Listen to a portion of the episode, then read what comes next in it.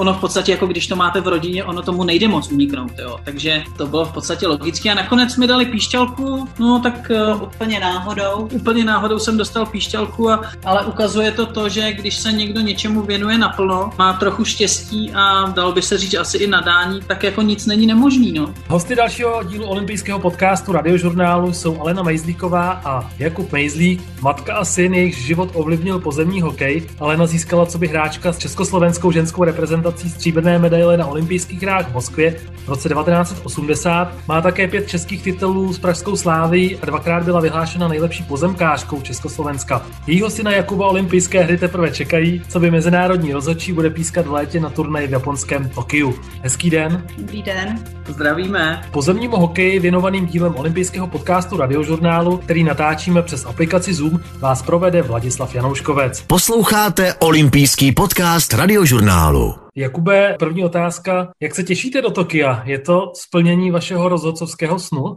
Určitě se těším. Každopádně je to vrchol pyramidy, kam se asi člověk může v tom, co dělá, dostat. Takže byl by asi hřích říct, že se netěším. Každopádně už to těšení je teď aktuálně po druhý, tak uvidíme, jestli to dopadne. Jak obtížné bylo si tu nominaci na olympijský turnaj v pozemním hokeji vysloužit? Vy to víte od eh, září 2019? Jo, jo, ta první nominace přišla v září 2019 a pak ještě přišla druhá radost, když nám potvrdili, že naše nominace platí i po druhý, což bylo zhruba před půl rokem, ale složitý, složitý, no byla to dlouhodobá práce, zhruba 8 let pískání, ježdění po mezinárodních turnajích a stoupání v žebříčku a uh, jsem moc rád, že když to nevyšlo pro Rio, tak to konečně dopadlo pro Tokio.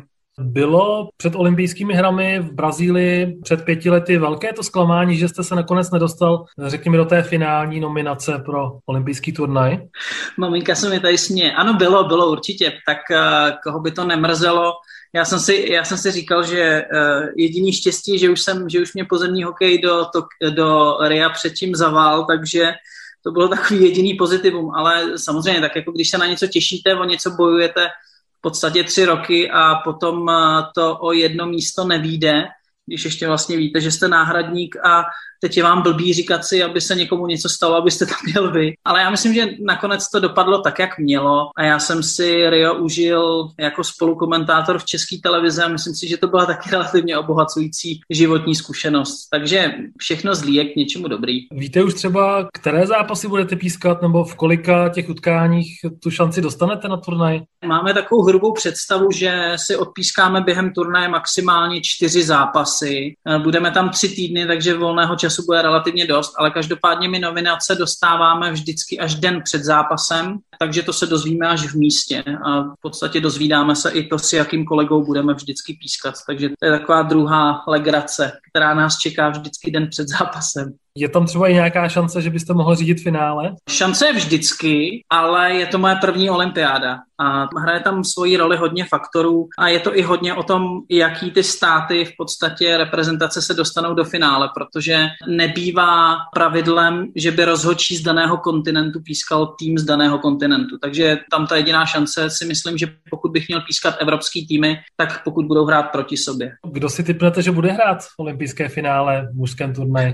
Vlastně nevím, jestli si můžu typnout, aby se to nepotočilo proti mně, ale myslím si, že bude hrát v olympijském finále Belgie proti Indii. Tenhle rok věřím Indii hodně, protože za poslední čtyři roky udělali hrozný progres a to vlastně ani nevím, jestli můžu říkat, ale přišlo by mi to sympatický, protože to je země, která historicky pozemnímu hokeji strašně moc dala, teď i pro pozemák v tuhle dobu hodně dává. Takže bylo by fajn tam mít Belgii a Indii. Už tady vlastně zaznělo, že ta olympiáda, eh, že už jste se na ní chystal v roce 2020, eh, samozřejmě olympijské hry byly kvůli koronaviru přesunuty na ten letošní rok. Bylo to i před rokem pro vás takové mírné zklamání, že to nevyjde v roce 2020, ale eh, řekněme, ta nejistota, zda ta olympiáda vůbec bude? To na tom asi bylo nejhorší. My jsme relativně v podstatě až někdy do, do konce března nevěděli, jestli olympiáda bude, nebude a ta nejistota na tom byla asi nejhorší, protože ať je to jak chce, tak my se na tu olympiádu připravujeme i fyzicky, psychicky. Mm, člověk prostě musí trénovat jako vrcholový sportovec,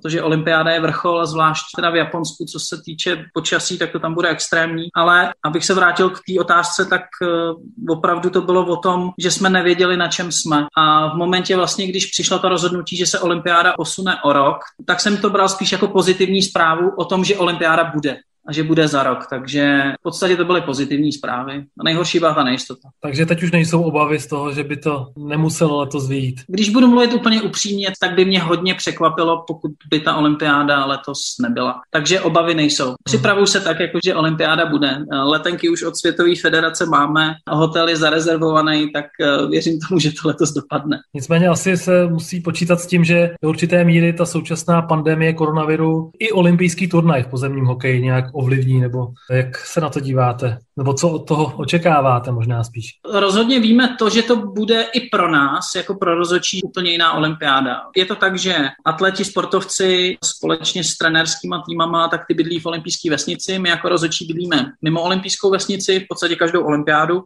ale je to tak, že většinou máme k dispozici v těch volných dnech, kdy se hokej nehraje, nebo vy nejste na hřišti, máte volno, tak máte šanci eh, dojít se podívat eh, zdarma v podstatě do těch VIP loungeů na jiných sportech. A to je taková jako odměna v podstatě za tu čtyřletou práci. Tohle, eh, tenhle rok bude jiný v tom, že všechny sporty podle aktuální situace, která tam je, tak všechny sporty by měly mít svoji bublinu. Mělo by to být o tom, že my se dostaneme z hotelu na hřiště a zpátky a to bude tak asi všechno. V tuhle chvíli to vypadá tak, že nebudeme moc pořádně ani moc do města nebo podívat se jinam, ale to se všechno v podstatě může změnit. Ta další informace, kterou bychom měli dostat, tak bude někdy v květnu, tak uvidíme, s čím přijdou organizátoři. Každopádně jsou k tomu vydaný takzvaný handbooky, kde na 50 stránkách máme popsaný to, co můžeme, to, co nemůžeme a je to teda síla.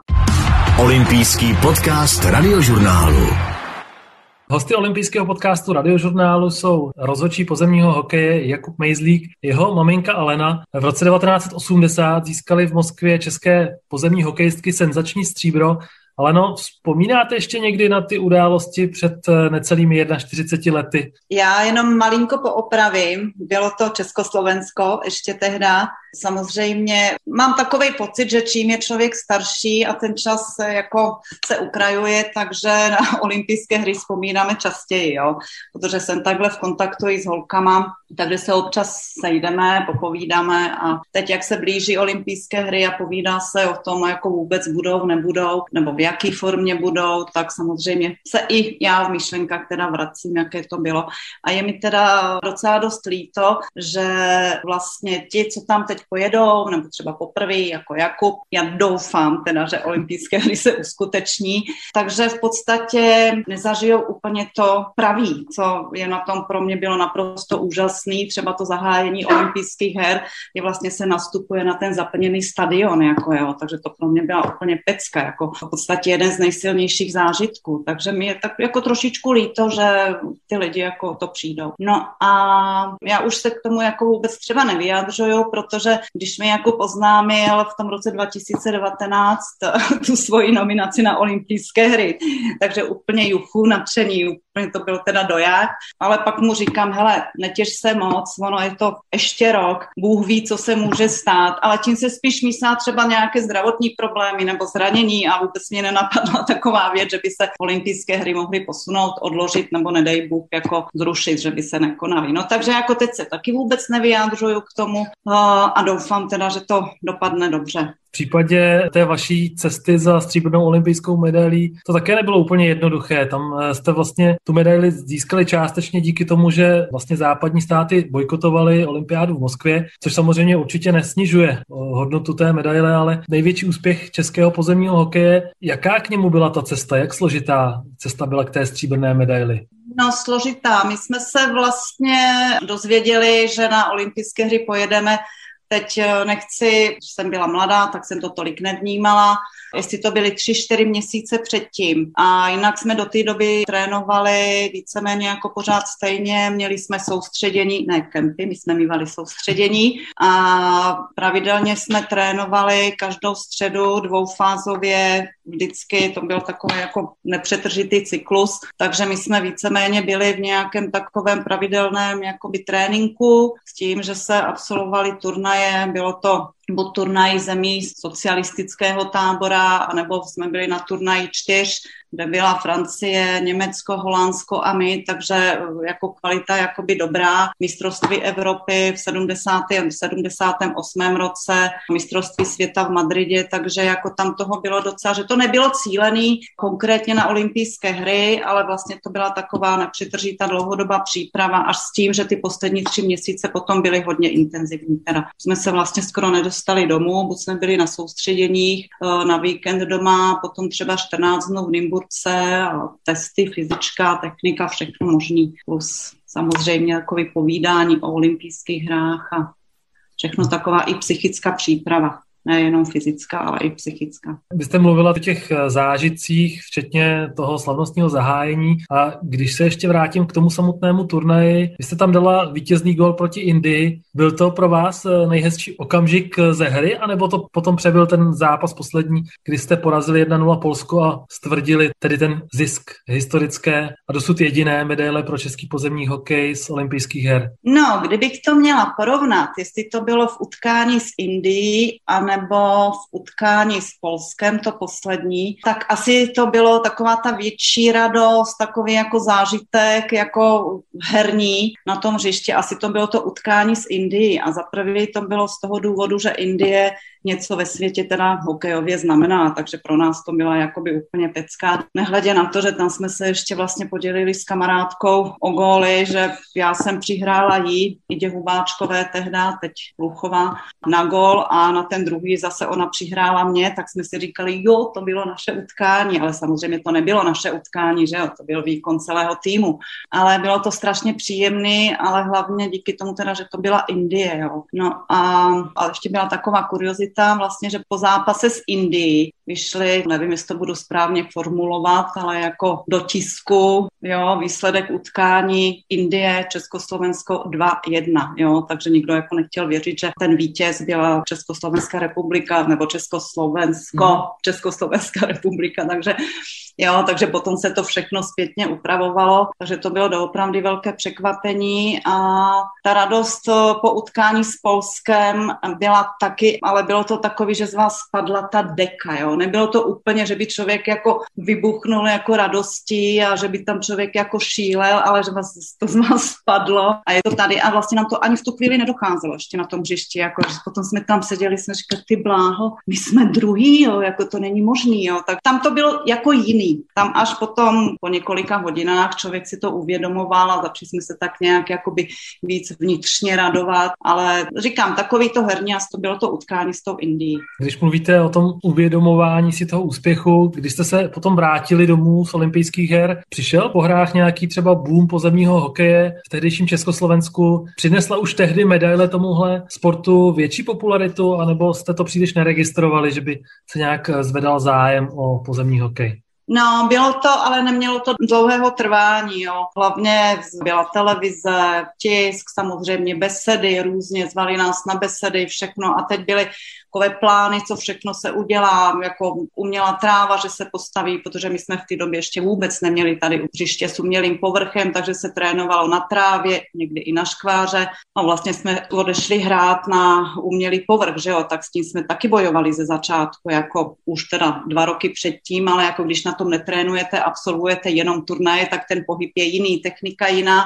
No a vlastně to trvalo 11 let, než se postavila na slávy umělá tráva, ta byla až v roce 1991 a tam si myslím, že nám to tehdy, jako co se týká Evropy, jako i světa, si myslím asi teda trošku uteklo. Že to byl takový zlom, že tam se to asi lámalo. Jo, i když byl jako nějaký nábor dětí, jako větší příliv, ale postupem času to zase upadalo a vlastně to zůstalo na takové ty bázi, jako je to možná i teď, když teď je to zase o něco lepší poslední tři, čtyři roky, takže škoda. To je to rozhodující období tam. Říkám, a ty výsledky tehdy byly, si myslím, velice dobré, i ty podmínky, říkám, my jsme třeba na tom turnaji čtyř, jak jsme byli, kde tam fakt byly ty evropské špičky, tak my jsme skončili vlastně druhý za Němkama, pouze na skóre, jo. takže my jsme jako fakt ty výsledky tehdy byly dobrý, no ale pak ten uh, hokej na umělým povrchu, to je úplně něco jiného.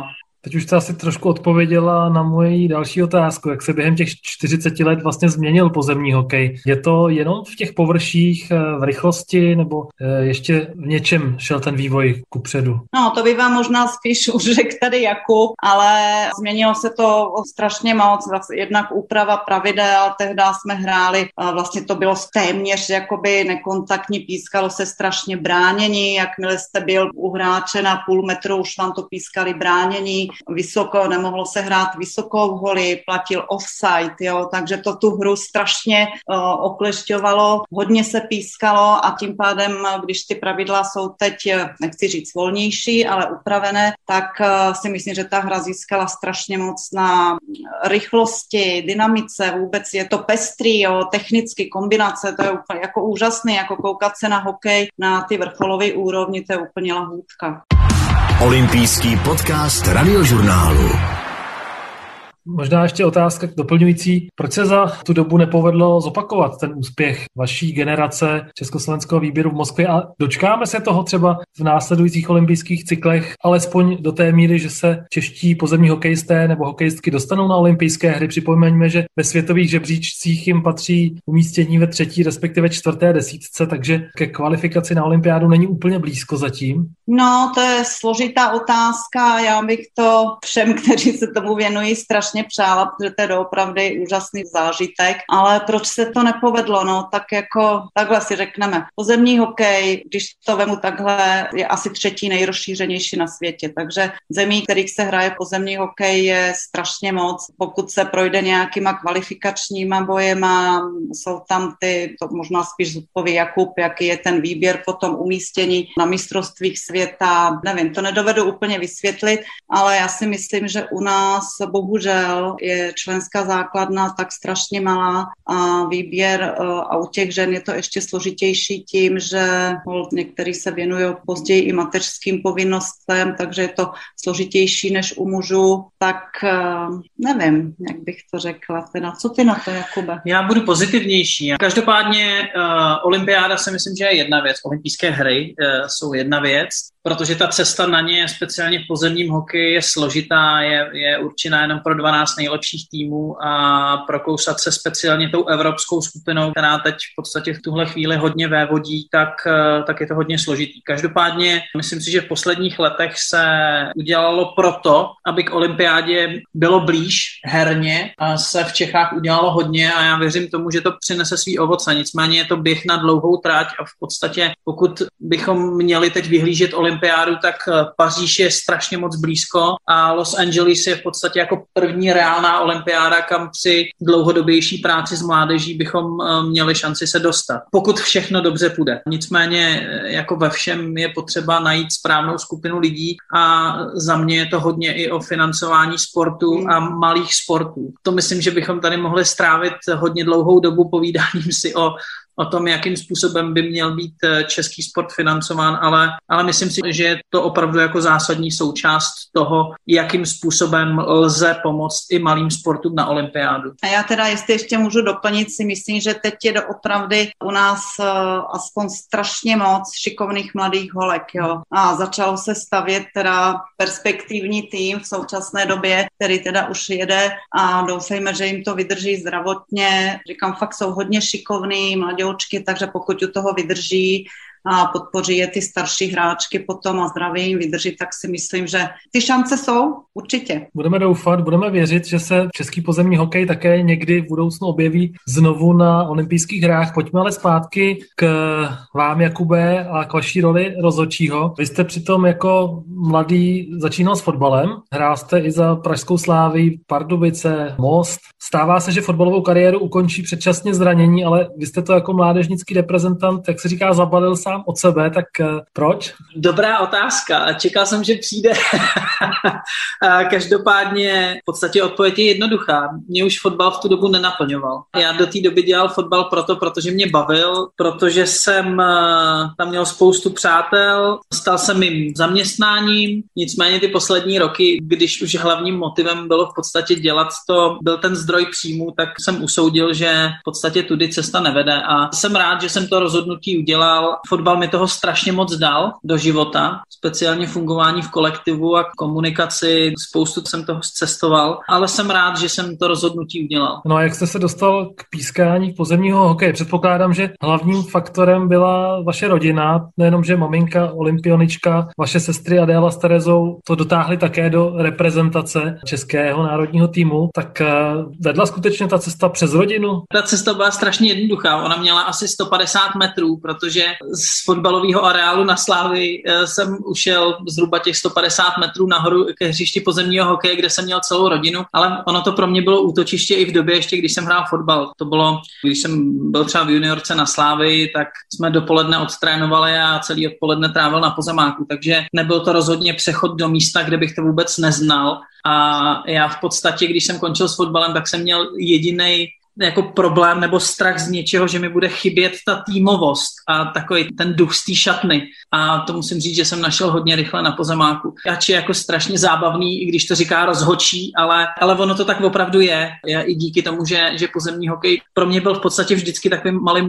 Jako, rodinným sportem. Ne, rodinným sportem, spíš takovým únikem z toho z toho profesionálního fotbalu, který má samozřejmě i své klady, ale má spoustu záporů co si budeme nalhávat. Uh, takže to byl jako únik pro mě vždycky a ta cesta, ten přechod byl logický. Já jsem přemýšlel dokonce o tom, že bych začal hrát, protože uh, jsem se pohyboval na Slávy, zkoušel jsem párkrát si něco s hokejkou, tak ono v podstatě, jako když to máte v rodině, ono tomu nejde moc uniknout, jo. takže to bylo v podstatě logické a nakonec mi dali píšťalku, no tak úplně náhodou. Úplně náhodou jsem dostal píšťalku a, a i o to je tenhle příběh takový jako strašně pro mě velmi úsměvný, ale, ale ukazuje to to, že když se někdo něčemu věnuje naplno, má trochu štěstí a dalo by se říct asi i nadání, tak jako nic není nemožný. No. Mluvíte o štěstí, mluvíte o nadání. Já se zeptám vaší maminky Aleny na to, jak by vás charakterizovala odborným okem bývalé hokejistky jakožto rozhodčího. Třeba trenér posledních českých mistrů Litic Tomáš Levý na vás oceňuje, že dobře při zápasech komunikujete s hráči. Které kladné či záporné stránky na vašem pískání vidí maminka? No to teda nevím, jestli to můžu říct před ním, teda takhle. Ne, je pravda, že eh, ty poslední roky už se na něj kouká jako velice dobře. Jo, dřív to bylo takový, nevím, asi to bylo z ty přemíry snahy, aby to všechno dopadlo dobře. Přišlo mi, že svýho času až hodně mluvil na hřišti, že i zbytečně moc běhal na tom hřišti, takže už to tak nějak sedlo a si myslím, že teď už dobrý. Jde to, jde to. Děkuju. to se dobře poslouchá od maminky. A... Je, takhle, když slyšíte teď už dobrý, tak si říkáte jako opravdu, jak to muselo vypadat předtím, ale dobře, no. Ne, ne on se mně nejvíc líbil u dětí, když jsme ho zlákali tehdy právě, aby nám poprvé odpískal turnaj dětí, když jsme tam neměli rozhodčí, tak mladší žákyňky, tak to. A myslím, že se tam našel, protože on tam vykládal u toho, tady si udělala chybu, tady si to polož a to. No a to ty děti jako potřebují a myslím si, že ho tam jako docela chytlo, no. No ne, Vláďo, ono je to o tom, já už jako hráč na fotbale jsem byl člověk, který hodně si povídal. Já jsem, já jsem byl ten, co si hodně povídal s rozhodčím a já jsem teda přemýšlím, myslím si, že jsem nebyl vulgární, ale komunikace patřila ke mně i jako k fotbalistovi a ono je poměrně jako dost složitý, když přejdete na tu druhou stranu, tak se toho jako zbavit, protože jste na tom hřišti a když jedním z vašich komunikačních vlastností dobrých je, je vaše působení, pusa, tak uh, proč toho nevyužít? A je pravda teda, že já v začátcích jsem povídal hodně, nebo snažil jsem se komunikovat s těma hráči, mám relativně dost pusou, ale zjistil jsem teď postupem let, že ono, když mluvíte hodně, tak uh, oni vás pak stejně neposlouchají. Takže je to o tom najít nějaký balans mezi tím, co v podstatě na tom hřišti jim chcete říct a jakým způsobem. Oni jsou i jiný cesty než pusou, takže každopádně zajímavá zkušenost. No. Mám takový jako cítění i teď pro ty hráče, kteří si se mnou chtějí povídat a, a nejsou to moc příjemná slova, ale ono je dobrý znát to z té druhé strany. No. Je to hra. Rozhodně, máte zkušenosti s fotbalem, tak kdybyste měl porovnat vztahy rozhodčí versus hráči, kde to mají muži s píšťalkou těžší? Je to ve fotbale nebo v pozemním hokeji? Já bych typoval ten fotbal. No, ono je to o tom, co si ty rozhodčí nechají jako líbit. A já strašně rád jako porovnávám styly. Ono je to trošku úchylka. Ono, já třeba i když koukám na rugby, tak se dívám na to, jak ty rozočí komunikují. Na basketu. Další jako paráda, co tam rozočí předvádějí. Ale za mě eh, v pozemním hokeji je ten balans komunikace mezi hráčem a rozočím na takový jako nejpříjemnější míře. Myslím si, že v rugby je to hodně ustřelený, že tam v podstatě ty hráči si nesmějí dovolit nic. A na druhé straně na fotbale mě to strašně irituje. To je jako když vás někdo pošle někam jako rozhodčího a vy si to necháte líbit a nic, to přece jako není normální, přece nejdete po ulici a když vás někdo pošle do háje, no tak jako pro mě je to šokující, co se všechno jako fotbalový rozhodčí nechají líbit, protože si myslím, že to tu hru celkově kazí. Takže abych odpověděl, rozhodně si myslím, že to mají na fotbale diváci, diváci těší, eh, diváci rozhodčí. co vás teda Jakube jako sudího při tom zápase dokáže vytočit? Nebo jste kliděs, který se nenechá rozhodit a všechno si to z hráči vypovídáte, vysvětlíte? Jako jde to do určitý míry. Pokud se k vám ten hráč chová slušně, i když jako rozumím tomu, že když uděláte 4,50 metrový sprinty a já pak písknu něco špatně, že je poměrně dost těžký kontrolovat ty emoce. Ale e, vždycky si myslím, že je to o tom balancu a o nějakým respektu z obou stran. Takže pokud se mě někdo z hráčů při zápase na něco normálně zeptá, tak si myslím, že je normální mu odpovědět. A samozřejmě se pak člověk někdy dostane do momentu, kdy už s těma hráči mluvit nejde, pak už musí mluvit píš píšťalka, když je potřeba, tak musím mluvit karty. No. Ale já osobně mám moc rád, když je možný si to s těma hráči mám vyříkat normální cestou. A, a musím říct, že on je to jako takový můj jako celoživotní přístup spíš k životu a mě to v začátku kariéry bylo hodně vyčítaný, protože stejně jako se vyvíjí hra, ať už fotbal nebo, nebo pozemák, tak uh, se vyvíjí i styl pískání a, takový ten zažitý úzus byl v podstatě hodně směřovaný k rugby. Rozočí je pán na hřišti, to, co řekne, tak platí a nesmíte s ním v podstatě vůbec jako konzultovat ani se optát na to, proč to písknul. Já si myslím, že to je špatně. Ta, ta v podstatě moderní doba teď směřuje k tomu, za mě k normalismu, k normální komunikaci a mezi hráčem a rozočím a musím říct, že mě se to vrací z té druhé strany. Já jsem docela rád, že i na tom mezinárodním spektru si máme co říct eh, s klukama, s hráčema z těch týmů, co jak na hřišti, tak mimo něj. To je taková jako, myslím si, že pro rozhodčího asi největší odměna, když uh, se potkáte s hráčem mimo hřiště a nemáte problém si mhm. spolu normálně třeba čtvrt hodiny popovídat. Slyšeli jsme, že si rád povídáte. Napadá mě otázka, zda jste tuhle vlastnost zdědil po mamince a jaké to bylo v těch 80. letech. Bavili vy jste se hodně eh, s rozhodčími při těch zápasech? Maminka hrozně ráda vypráví, takže po mně to určitě nezdědil a já jsem byla vždycky taková hrozně zamlklá, když jsem byla mladá a stydlivá. To nevím, možná to učitelské povolání ve mně zbudilo tady to jako, nebo možnost jako víc povídat a já si, ať si pamatuju, tak my jsme s rozhodčíma vůbec nediskutovali. Nebo já teda, ale že někdo občas se jakoby rozčílil, květa třeba jako jo, to byla takovej bouřlivák, jako jo, ale to jenom způsobem, jako co to je, ale podle mě bylo i málo karet, já teda už si to moc jako nepamatuju, ale my jsme téměř nediskutovali teda s rozhodčíma. Teď to je, si myslím, hodně, no je to volnější, no je to demokracie, no tak jako každý si řekne, co chce, ale já si myslím, že pokud ten rozhodčí na hřišti jako si uvědomí, že ten hráč doopravdy strašně během toho utkání pracuje s emocema a pokud je schopný přijmout, že mu třeba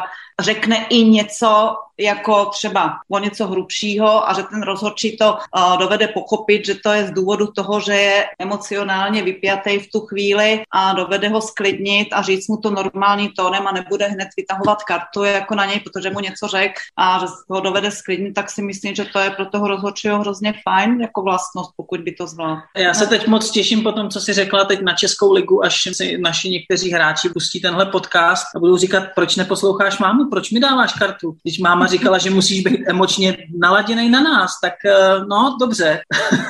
no tak to se pozná dobrý rozhodčí, no. Uvidíme. Pojďme ještě k těm zápasům a pozici rozhodčího. Zase příměr k fotbalu. Ve fotbale vyvolávají často spory a emoce. Offsideové situace, penaltové zákroky. Co je pro rozhodčího v pozemním hokeji nejtěžší na posuzování? V tuhle chvíli jednoznačně vysoký míče. Nebezpečný. Podsta- no, vysoký a nebezpečný míče. A jsou to celkové jako pravidla, které nejsou v pozemním hokeji černobílí. A kdybych to měl přirovnat eh, k něčemu ve fotbale, tak eh, je to v podstatě jako pravidlo, když zahrajete rukou ve vápně, kdy je to penalta a kdy to není penalta, tak to je taky strašně šedivý, černobílý to prostě není nikdy. A v momentě, kdy tam máte pravidla typu o tom, že musíte posoudit, co je nebezpečný míč, tak pro jednoho rozhodčího je to nebezpečný takhle, pro druhého malinko jinak a pak je to o tom, jestli vás ti hráči na hřišti respektují, jestli vám, jestli vám to uvěří. Mimochodem to je jedna z nejzásadnějších věcí, která v podstatě spojuje rozhodčí na celém světě ve všech sportech. Ono není důležitý vlastně, jestli jako pískáte správně, ono je důležitý, jestli vám to ty hráči věřej a jestli vás jako respektují, jestli respektují to rozhodnutí. A zpátky k otázce, zase jsem zabrusl úplně někam jinam. A nejdůležitější nebo nejtěžší rozhodnutí, nebezpečnost a v podstatě všechno to, co je ve střeleckém kruhu. A já musím teda říct, že na rozdíl opět od fotbalu jsem strašně rád za to, že máme video po zemním hokeji a jakým způsobem ho využíváme. Ve kterých případech tedy zasahuje video rozhodčí, nebo jakým způsobem ve vašem sportu funguje video rozhodčí? Které situace se přeskoumávají? Platí tam i ty vysoké hole nebo ta nebezpečná hra, že si můžete vyžádat ten video záznam, když si nejste jist tím rozhodnutím nebo dostáváte upozornění? Funguje to tak, že video si můžu vzít já, pokud si nejsem jistý se zákrokem, eh, který by vedl k penaltě, anebo který vede ke gólu. A každopádně je to o tom, že je to úplně jinak než v jiných sportech, v tom, že se může pozemním hokeji zeptat hráč. A to si myslím, že je největší dar, který máme v pozemním hokeji. Je to, že pokud na hřišti není spokojený s rozhodnutím rozhodčího, tak má šanci se na ně obrátit a vzít si video. A je to v podstatě u všech věcí, které se týkají trestního rohu, penalty a nebo gólu. A je to ohledně přestupků, které jsou v té útoční čtvrtině. Takže a musím říct, že celkově to pozemnímu hokeji ohromně pomohlo a jsem naprosto přesvědčený, bytostně přesvědčený o tom, že pokud tohle by udělali ve fotbale, tak by to tomu neskutečně pomohlo. Protože v momentě, kdy jsem nespokojený s rozhodnutím rozhodčího, zastavím hru a zeptám se na video, buď to mám pravdu, anebo nemám pravdu. Nemám pravdu, tak se jako pozemním hokeji přijdu o tu možnost, ale měl jsem šanci zjistit to, jestli to byl faul nebo nebyl. Takže jako za mě zásadní věc, která je jinak než ve fotbale a je zásadně dobrá. No a samozřejmě ty hráči, pokud si veme video a ten jeho názor se nepotvrdí, tak nemají potom šanci si vzít. Přicházejí o další možnost volby. Ano, je to v podstatě jak v tenise, akorát tam mají tři možnosti. Tady u nás, pokud mají pravdu, tak se mohou ptát v podstatě do nekonečna, když to přeženu. A e, v momentě, kdy tu pravdu neměli, tak o to přichází. Ale furt je tam ještě ten institut toho, že v těch zásadních momentech si to video může vzít sám rozočí. A v podstatě potom odesílá tu otázku video rozočímu, video rozočí přichází s doporučením a pak je na rozočí na hřišti, aby v podstatě udělal finální rozhodnutí rozhodnutí, ale v 99% to rozhodnutí přichází v podstatě jako z toho videoboxu. My nemáme důvod tomu videorozočímu nevěřit. Vy osobně rád při zápasech vykonáváte tu pozici videorozočího? Jo, musím říct, že jo, ale je to úplně jiná disciplína.